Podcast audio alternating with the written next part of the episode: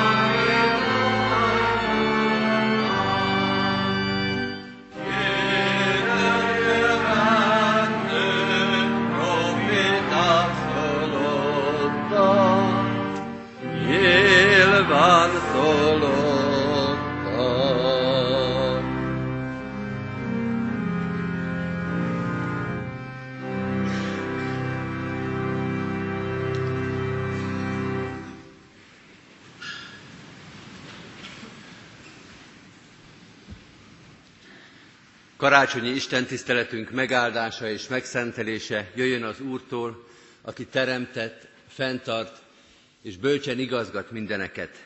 Amen. Halljátok az igét testvéreim, amint szól hozzánk a mai napon Lukács evangéliumának a második részéből, a tizedik verstől a tizenkettedik versig a következőképpen. Az angyal pedig ezt mondta nekik, ne féljetek, mert íme hirdetek néktek nagy örömet, amely az egész nép öröme lesz. Üdvözítő született ma nektek, aki az Úr Krisztus a Dávid városában. A jel pedig ezzel számotokra, találtok egy kisgyermeket, aki bepójálva fekszik a jászolban. Isten tegye áldottá igének hallgatását és szívünkbe fogadását, hajtsuk meg most a fejünket és imádkozzunk. Mennyi atyánk, add, hogy a szavad, a szózatod, az üzeneted eljusson a szívünkig, ne csak a fülünkig, Ne csak a napok és a körülmények legyenek ünnepiek, hanem a szívünk is és az egész életünk is. Te szentelj nekünk ünnepet, a veled való találkozás és közösség legyen az ünnep. A megterített asztal, a veled való találkozás, az üzeneted megértése, a kérdéseinkre meghallott válasz, ez jelentse most is az ünnepet. Köszönjük az emberi találkozásokat is, köszönjük az emberi ünnepet, az emberi találkozás örömét és ajándékát. De ajándékoz meg minket azzal, hogy veled is találkozhatunk. Egyen-egyenként, és ez a gyülekezet közösen is. Legyen ez az ünnep a veled való találkozás, a veled való közösség alkalma. Hadd halljuk meg az ige hirdetésben, hadd érezzük az imádságban, hadd találkozzunk veled a megterített úrasztala mellett, hadd legyen minden pillanat a veled együtt eltöltött pillanat öröme. Bocsáss meg, hogyha sokszor nem éltünk ezzel a lehetőséggel. Ha máshol kerestünk közösséget, ha máshol kerestünk válaszokat, máshol kerestünk tanításokat, segíts nekünk, hogy visszataláljunk hozzád. Segíts nekünk, hogy hűségesek maradhassunk hozzád. Így kérünk, áldj meg minket, szent lelkedés igéd aranyozza be ezt az ünnepet, ezt az órát, a hazafelé utat, a holnapunkat, holnap utánunkat. Köszönjük a gondviselő kegyelmedet, amely megtartott, köszönjük a bűnbocsátó kegyelmedet, amely megtisztította az életünket. Most is ezt kérjük, nem vagyunk méltók arra, hogy a házunkba jöjj, és mi sem vagyunk arra méltók, hogy hozzád közeledjünk, hogy kijöjjünk az urasztalához, hogy vegyük a kenyeret és a bort, de hisszük és tapasztaltuk is, hogy te megtisztíthatsz, hogy te megbocsáthatod a bűnt, hogy feloldozhatsz minket a megkötöző erők, a megkötöző vétkek, bűnök és mulasztásoktól. Segíts nekünk ebben hinni, ebben reménykedni, és ezt hittel kérni. Bocsáss meg nekünk, oldoz fel minket, szabadíts meg minket, hogy szabad szívvel és lelkiismerettel figyelhessünk az igédre, hogy jöhessünk az úrasztalához, hogy mehessünk haza a szeretteink körébe. Jézus Krisztusért, a megszületett Úrért, a bűnbocsátó Úrért, Kérünk, hallgass meg. Amen. Kedves testvérek, foglaljuk el a helyünket, és az hirdetésre készülve hallgassuk meg a Kecskeméti Vég Mihály kórus szolgálatán.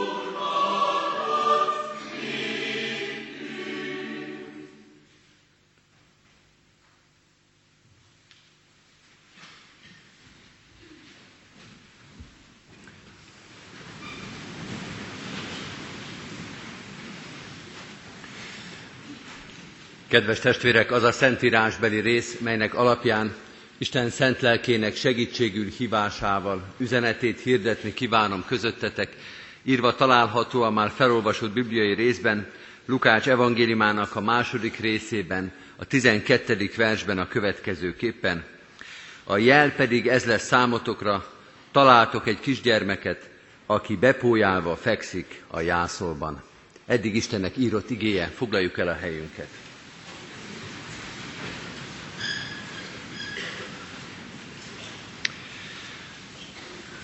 Kedves testvérek, ezen a karácsonyi ünnepen mondatról mondatra, sorról sorra végig vesszük az angyaloknak azt a szózatát, amivel megszólítják a pásztorokat, és a pásztorokon keresztül megszólítják ma is az embert. A mai mondat az tulajdonképpen a szózatnak a vége, a megszólító szónak a vége. Van még egy mondat, néhány sorral lejjebb, ami tulajdonképpen egy ének, egy dicsőítés. Mi is énekeltük tegnap a 326. dicsérettel, amikor az angyalok is éneklik, hogy dicsőség a magasságban Istennek, és a földön békesség, és az emberekhez jó akarat. Tehát ezt is ők mondják még, de ez szinte egy külön egység, egy mennyei Isten tiszteletnek az áróéneke. Amit mondanak, az valóban azzal a sorral fejeződik be, amelyet az előbb felolvastunk, a kisgyermekről szóló képpel, a kisgyermekről szóló ígérettel. Ez is olyan levezető körnek tűnik, hiszen a nagy kijelentés tulajdonképpen megszületett, örömöt hirdet nekik az Úr, ne féljetek, mert íme hirdetek néktek nagy örömet, mely az egész népnek öröme lesz. Kettős pont, üdvözítő született ma nektek az Úr Krisztus a Dávid városában. Ez a tartalmi nagy kijelentés. És akkor van még egy mondat, amelyik tovább vezeti a pásztorokat, a szó átvitt és a szó szoros értelmében, a jel pedig ez lesz számotokra, találtok egy kisgyermeket, aki bepójába fekszik a jászolba. Ez is fontos mondat, noha valóban egy kicsit ilyen utasításszerű, egy ilyen kis technikai utasítás vagy segítségnek tűnik első hallásra. De azért fontos, mert tovább vezeti a pásztorokat, indítja őket, küldi őket, feladatot jelöl ki számukra. Vagyis azt mondja ez a 12. vers, és itt térünk rá az igehirdetésnek a fő irányára, azt mondja a mai textusunk, a mai igénk, hogy az Isten, ha megszólít minket, akkor ez a megszólítás, ez nem a vele való találkozásnak a vége, hanem a vele való találkozásnak a kezdete. Most kezdődik igazából a történet. Van olyan találkozás, amikor az egymásnak mondott szavunk tulajdonképpen a találkozás végét jelenti. Például bemegyünk a színházba, és találkozunk a jegyszedővel. És mit mond nekünk? Eltépi a jegyünket, és azt mondja, hogy jó szórakozást kívánok. És el is váltunk egymással, nem lesz tovább egymáshoz közünk. Ez volt a mi találkozásunk. Ez volt a köszönés és a búcsúzás is egyben. Nem számítunk arra, hogy vele találkozzunk, vagy feladatunk lenne egymással. De az Úristen nem így gondolkodik. Az Úristen sokkal inkább olyan, mint egy házigazda, aki, hogyha megszólít minket, akkor betessék el az ő otthonába, az ő közösségébe. Most kezdődik tulajdonképpen a találkozás. Vagy olyan, mint egy előadó művész, aki föllép a színpadra, és az első mondatokkal nem lezárja a közös élményt, hanem éppen felcsigázza az érdeklődésünket. Azt mondja, hogy most kezdődik tulajdonképpen a mi közös nagy vállalkozásunk, hogy együtt megteremtünk előadó művész és hallgató valamit, ami majd ennek az esnek az emlékezetes élménye lesz. Tehát Isten most kezdi ezekkel az emberekkel ezt a közös túrát, ezt a közös utat, ezt a közös felfedezést. Így is fogalmazhatjuk meg, Isten megszólító szava kapcsolatot létesít az emberrel. Három olyan szót is olvasunk ebben az 1.12-es versben, amely erre utal, a jel, a számotokra és a találtok. A jel pedig ez lesz számotokra, találtok egy kisgyermeket. Ezek mind arra utalnak, hogy most elkezdődik valami, valami titokzatos, valami megfejteni való, valami követni való. Folytatása van, vagyis ne hagyjátok abba. Ne zárjátok le a karácsonyi történetet. Ne zárjátok le az angyallal, rajta keresztül az Istennel való párbeszédet.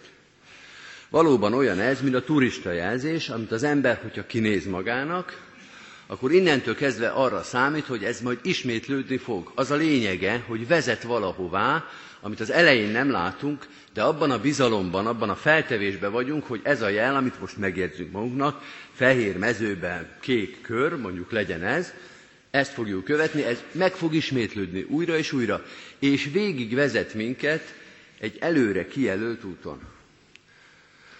Volt a gimnáziumban egy fizika tanárom, aki nagy túrázó volt, és nem csak, hogy nagy túrázó volt, hanem valamilyen túra egyesületnek volt a tagja, és elmesélte egyszer egy bakonyi túra alkalmával, hogy ott a bakonyba ők festették a túrajeleket. Azóta is emlékszem erre, mert azelőtt sose gondoltam arra, hogy vajon kik festik fel a túrajeleket. Hát most már tudom, hogy a fizika tanárok, vagy legalábbis némelyike ezzel is foglalkozik, hogy túrajeleket fest. Bármerre járok a világba, minden túrajelről a volt fizika tanára jut eszembe, hogy ő biztos járt erre. Lehet, hogy nem ő festette, de ezt a túrajelzést ő ismeri. És minden túrajelzést látva van is egy ilyen érzésem, hogy vajon hová vezet. De jó lenne végigjárni. Milyen érdekes útvonal lehet.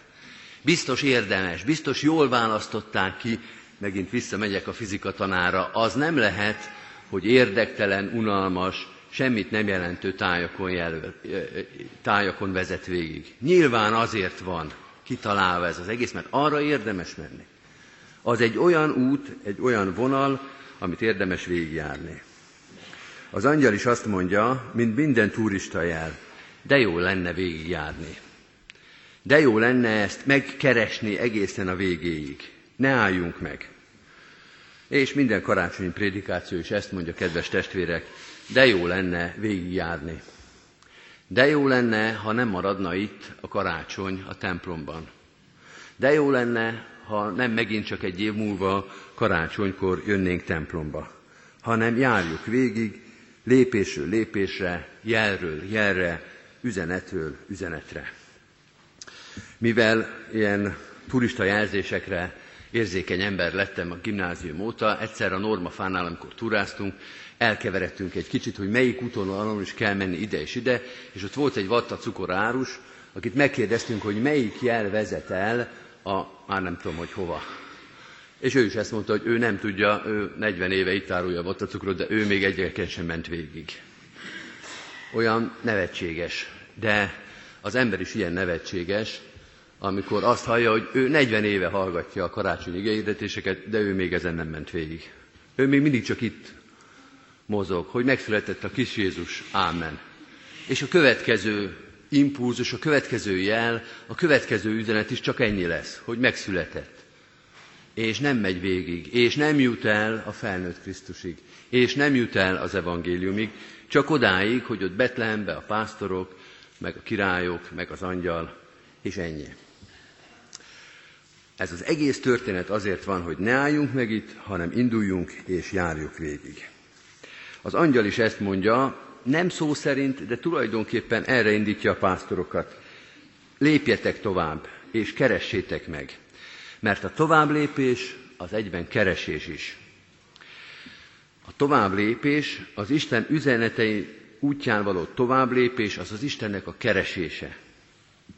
A pásztoroknak ez volt a feladatuk, hogy onnan a mezőről, amit azért inkább egy pusztának képzeljünk el, tehát onnan a pusztából el kell jutni egy jászol mellé, ahol ott az a kisgyermek fekszik. Egy istálót kell megkeresni, és a kettő között az útvonal az nincsen kijelölve, valahogy meg kell találni. Mint ahogy, most már látszik, hogy ez lesz az uralkodó kép ebben az igeiretésben, a turista jelzésnél is úgy van, hogy nem méterenként van a jelzés, hanem elindul az ember, és bízik abban, hogy mindig, amikor már éppen elbizonytalan, hogy merre is kell tovább menni, akkor meglátja majd a következő jelzést. De ahhoz keresni kell.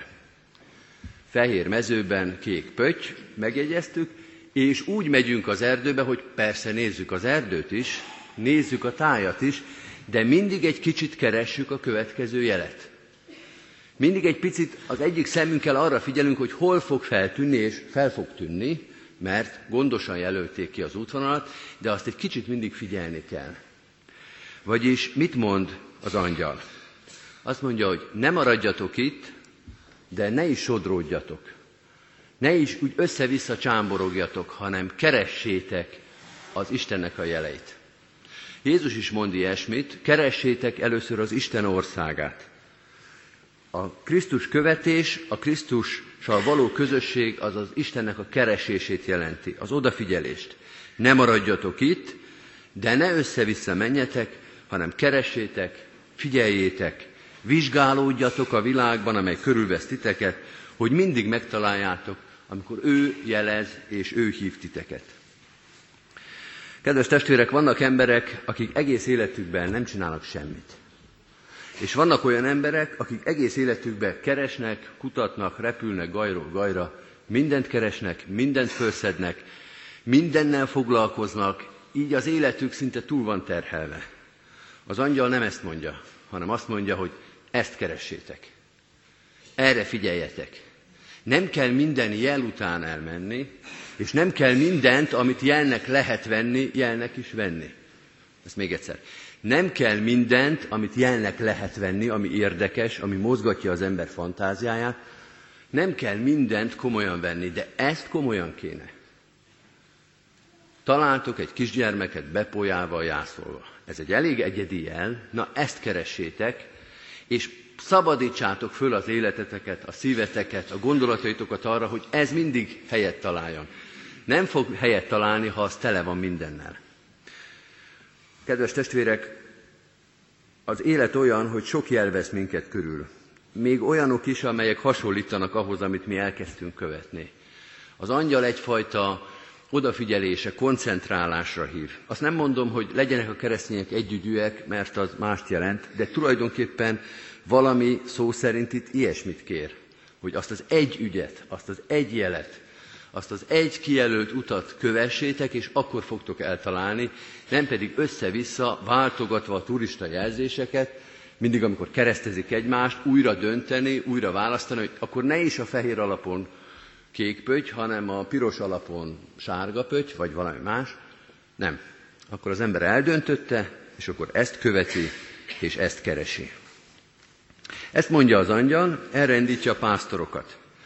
Isten kapcsolatot létesített veletek, keressétek az ő jeleit, keressétek ezt a kapcsolatot, koncentráljatok az Úristenre, és, és ez a harmadik gondolata az angyal befejező mondatának, és legyetek nagyon nyitottak, és legyetek nagyon rugalmasak. Nem ezekkel a szavakkal mondja az angyal, de ezt követeli, ezt kéri a pásztoroktól. Azokat a szavakat használja, hogy egy kisgyermeket fogtok találni a jászolban. Egy kisgyermeket a jászolban. Biztosak lehetünk abban, hogy erre végképp nem számítottak a pásztorok. Nyilván nem számítottak az egészre. De valami elképzelése mégiscsak van az embernek arról, hogy milyen az, amikor az Úristen megjelenik. Mit gondoltak a pásztorok, mondjuk a messiásról, a szabadítóról? Lehetett egy ilyen kép, hogy egy nagy, aranyos páncélba öltözött vitéz egy hatalmas angyal seregnek az élén. Vagy hogy egy olyan tanító, egy olyan szent ember, aki 20 centivel a föld felett jár, és minden szavára mindenki meggyógyul, és minden lebeg, és minden fénylik. Vagy gondolhatták, hogy maga az Isten a felhőkön fog visszatérni, nem is itt kell keresni, hanem fönt, mert az aranyos felhőkön fog visszatérni a hős. Lehettek elképzeléseik arról, hogy milyen a messiás. Kicsi a valószínűsége, hogy egy jászóba fektetett kisgyermeket gondoltak el a messiásnak. Szintén olvassuk a Bibliába, hogy az én erőm erőtlenség által végeztetik el. És benne is van ebben az igében, de most nem szaladnék ide előre, ezzel a furcsa váltással, ezzel a furcsa képpel, amit az Úristen ad, hogy a messiást egy jászolba, tehát a margóra, a sehova kisodort, kisöpört kisgyermekbe kell meglátni, ezzel valami másra hívja még föl az Úristen a figyelmet. Arra, hogy az Úristen az nagyon más, mint amit mi gondolunk. Hogy szuverén, hogy nem azokban a képekben gondolkodik, amiben mi, vagy fordítva, mi nem abban a képekben, eh, nem azokban a képekben, nem azokban a fogalmakban gondolkodunk, mint ő. És azt mondja ezzel az angyal, hogy engedjétek meg az Úristennek, hogy ő mutassa meg, hogy ő milyen. Ne akarjátok elképzelni. Ne akarjátok kitalálni, hogy milyen az Isten, mert mellé fogtok lőni. Érthető képeket fogtok sorolni, ahogy az ember elképzeli az Úristent, de ne elképzelni akarjátok, hanem meghallani. Mert ő el fogja mondani, és meg fogja mutatni magát, és az lehet, hogy nagyon-nagyon más lesz, amit mi, ti gondoltok. Ha ti akarjátok elképzelni, ha ti akarjátok leírni, akkor nagy valószínűséggel a saját elképzeléseiteket fogjátok mondani. A saját vágyaitokat fogjátok kivetíteni az Úristenre. Azt fogjátok keresni, ami hiányzik az életetekből. Azt fogjátok keresni, amire vágytok, amilyenek esetleg ti szerettetek volna lenni, amire nektek most per pillanat szükségetek lenne, és ez mind érthető is, csak az Úristen nem a ti vágyaitoknak a meghosszabbítása, és nem a ti fantáziátoknak az összessége, hanem egy önálló, szuverén, teremtő lény, aki maga mondja el magáról, hogy milyen. És ezért nagyon nyitottnak, és nagyon rugalmasnak kell lenni, hogy ezt el tudjuk fogadni. És ne azt mondjuk, hogy az nem lehet, hogy az Úristen ilyen. Azt nem tudom elfogadni, hogy az Úristen ezt mondja magáról. Kedves testvérek, sokan vannak így, akik nem tagadják az Úristennek a jelenlétét, nem tagadják az Úristennek a létét, de hogy milyen az Úristen, azt ők akarják meghatározni. Ezt így persze nem mondja senki, de mégiscsak erről van szó. Van az újkori magyar beszédben az egyházakról, meg a vallásosságról való beszédben egy kifejezés, hogy a maga módján vallásos. A maga módján vallásos emberek tulajdonképpen nagy részben ide tartoznak. Hogy az, amit az Úristen mond magáról, az neki kicsit meredek, sok, vagy kevés, vagy más. Ők a maguk módján akarják az Úristent elképzelni. Nem hallgatni akarnak az Úristenre, nem azt akarják meghallgatni, hogy ő mit mond magáról, hanem ő nekik van erről egy saját képük. Nemrég olvastam egy visszaemlékezést egy irodalmi estről, amit én is nagyon szerettem, ez Mensáros Lászlónak a 20. század című irodalmi estje volt, a 80-as, 90-es években, 80-as években inkább. És egy híres irodalmár írt erről az estről, hogy amikor ez megjelent ez a irodalmi est, egyébként minden idők egyetlen gazdaságilag is nyereséges irodalmi estje volt, mert hogy nagyon sok ember szerette volna ezt, és szerette is hallgatni, tehát hogy egyszerűen egy siker darab volt, pedig tiszta irodalom volt egyetlen ember a színpadon, aki szövegeket, lírát és prózát mond a 20. századról. Tehát volt ez a híres est, beharangozták, és ő is elment, mert kíváncsi volt arra, hogy mit jelent a 20. század hogy mely művek fogják a 20. századot majd leírni. Őnek irodalmárnak szintén volt egy listája fejbe, nem tudatosan, de nyilván ismerte a magyar szellemi életet, és, vagy a világ szellemi életét, inkább így mondom, mert világirodalmi válogatás volt, és őnek is volt egy tartalomjegyzéke, hogy ő mit válogatott volna bele. És az első két-három cím után látta, hogy ez egy egészen más lista. Hogy ő tudja, vagy van egy elképzelése, hogy mi a 20. század, de Mensáros László másokat válogatott bele.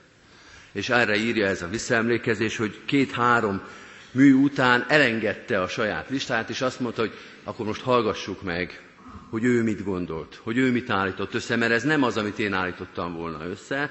Ez lehet egy kicsit csalódás, egy kicsit meglepetés, de mindenképpen egy élmény. És azt mondta, hogy hátradőltem, és elkezdtem hallgatni az ő 20. századát, és nem bántam meg. És nem bántam meg. Kedves testvérek, a pásztorok se bánták meg. Pedig nem erre számítottak. Nem erre szavaztak volna, hogy legyen a messiás egy kisgyermek, aki a jászóba fekszik. De nem bánták meg, hogy elhitték, mert elindultak, megkeresték és meglátták az Isten szabadítóját. Én nem tudom, kedves testvérek, hogy az Úristen mit készített nekünk 2016-ra, vagy úgy általában az életünkre, hogy mi felé vezet, hogy az ő turista jelzései, azok milyen utat jelölnek ki számunkra, de azt gondolom, hogy ezeket a jeleket kirakta elénk, most is ebben az igehirdetésben is arra biztat minket, hogy induljunk, az első lépés egyébként a megterített úrasztala, és biztos vagyok benne, hogy ahogy a pásztorok, ahogy ez az irodalmár úgy mi sem fogjuk megbánni hogyha átadjuk neki a vezetést. Amen. Készüljünk az ad, a úrvacsorai közösségre, és keressük meg az úrvacsorára készítő énekünket, a 320. dicséretünket, 320. dicséretünknek az első verszakát, ez nap nékünk dicséretes nap, bizony vigasságnak napja. Készüljünk ezzel az úrvacsorai közösségre, 320. dicséretünk első verszakával.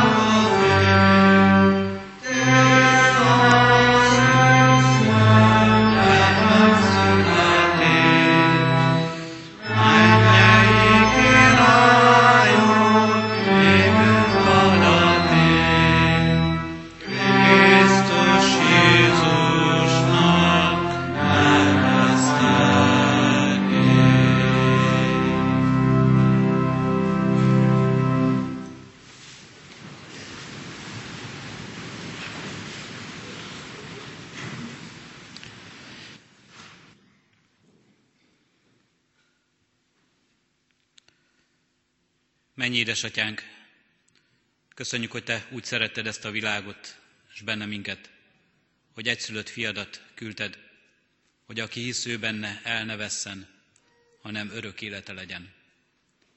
Köszönjük, Urunk Istenünk, hogy ebben a hitben akarsz minket megerősíteni. Akarsz megerősíteni most ebben az ünnepben is, az Isten tiszteleteken, az igéken, az ige hallgatásokon keresztül.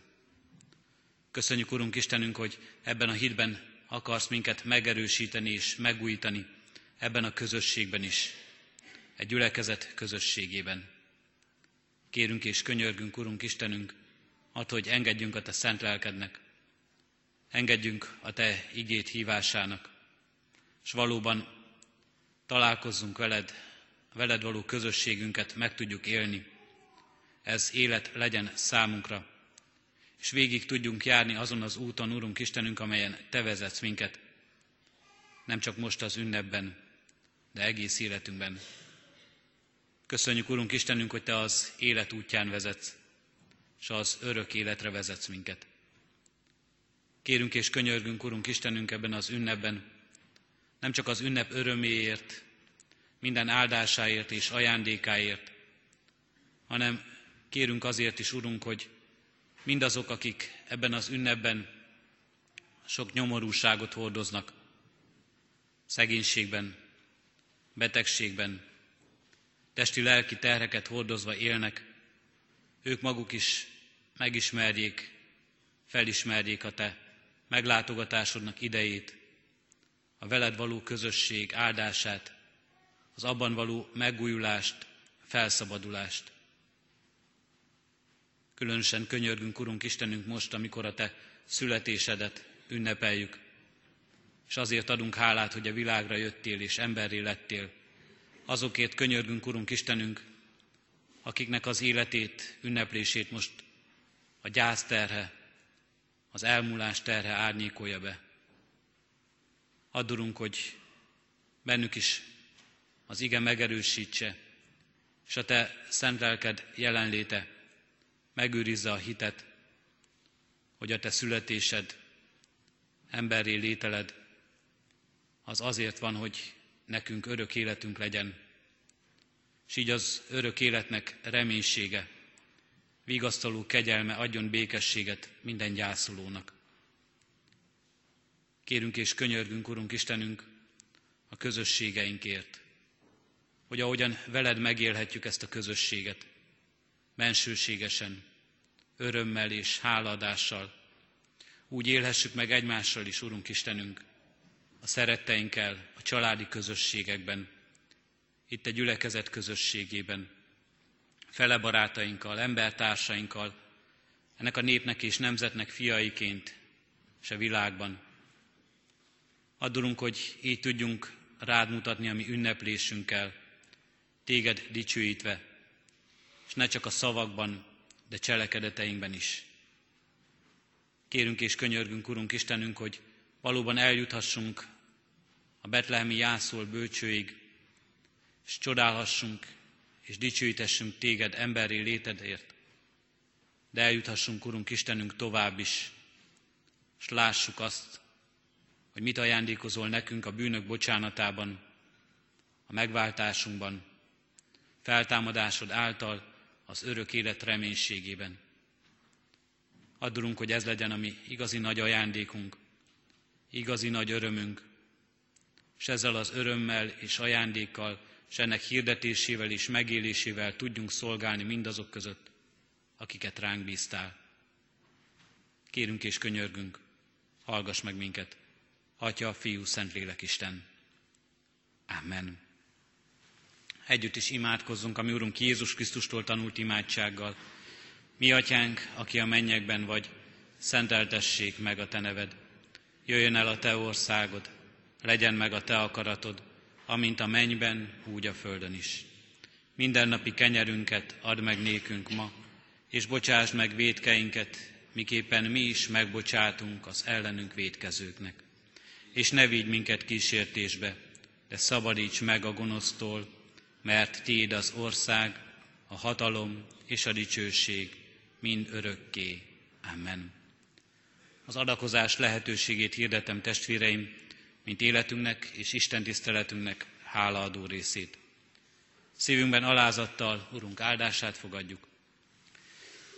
Dicsőség a magasságban Istennek, és a földön békesség, és az emberekhez jó akarat. Amen. Az egyházközségünk lelkészikarának és presbitériumának nevében gyülekezet minden tagjának áldott békés karácsonyi ünnepeket kívánunk. Isten tiszteletünk végén zárásként a 199. dicséretünket énekeljük mind a négy versével. A 199. dicséretünk mind a négy versével énekeljük. Az első vers így kezdődik.